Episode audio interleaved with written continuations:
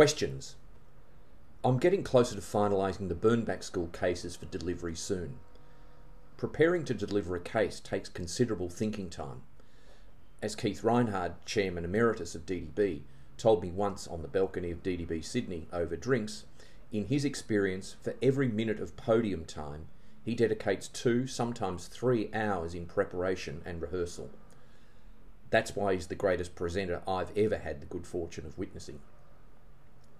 The largest time allocation, once I've read a case at least five times before I teach it, is my decision on the questions, particularly the first question, the only one I really have control over, the dreaded cold call, which some of you have experienced. The cold call is the opening question that sets the case discussion up for the next one and a half hours. How do I get to the cold call question and its accompanying series of possible follow ups? Well, here's my behind the scenes preparation. For me, the truth is, it's never a killer question. I always have up to three opening questions prepared and an accompanying A, B, or C follow up plan. Why options? As Louis Pasteur, the famous French bi- microbiologist and chemist, once wisely said, chance favours the prepared mind. On occasion, I've changed my mind seconds before the class commences my decision to change the opening can be based on something someone said to a colleague walking back to their seat after a break, or as a result of an interesting conversation I overheard at the, at the coffee station. Commentary throughout the previous case discussion is another, or once the beaming smile breaking across the face of the person I had in mind to be the recipient of the first question of the day. The cold call question, indeed all business related questions, can take many forms information seeking, analytical, decision based actions, challenges, hypothetical, predictive, or abstract, for example, underlying lessons gleaned from the protagonist in the case. How a class opens can inordinately influence the dynamics of the entire discussion.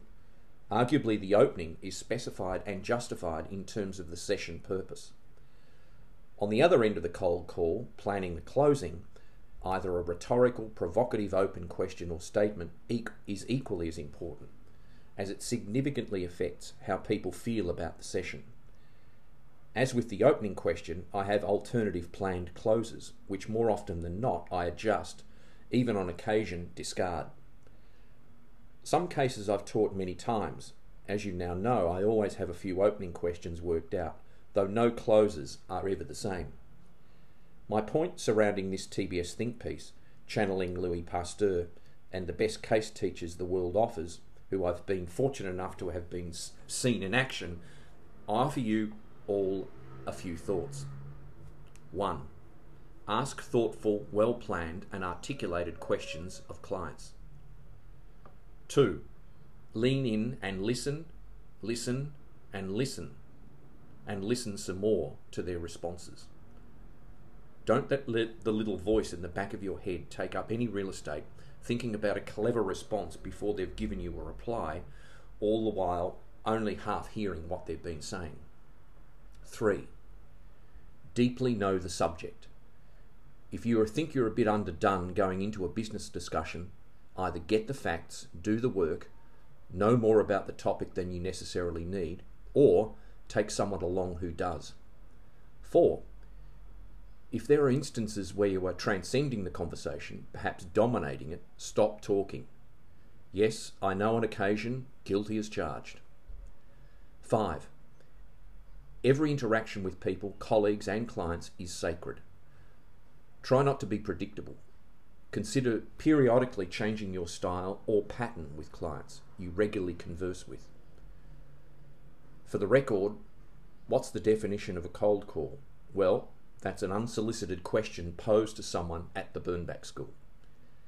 Next time, I'll discuss understudies and separately the scientific method. Have a great day.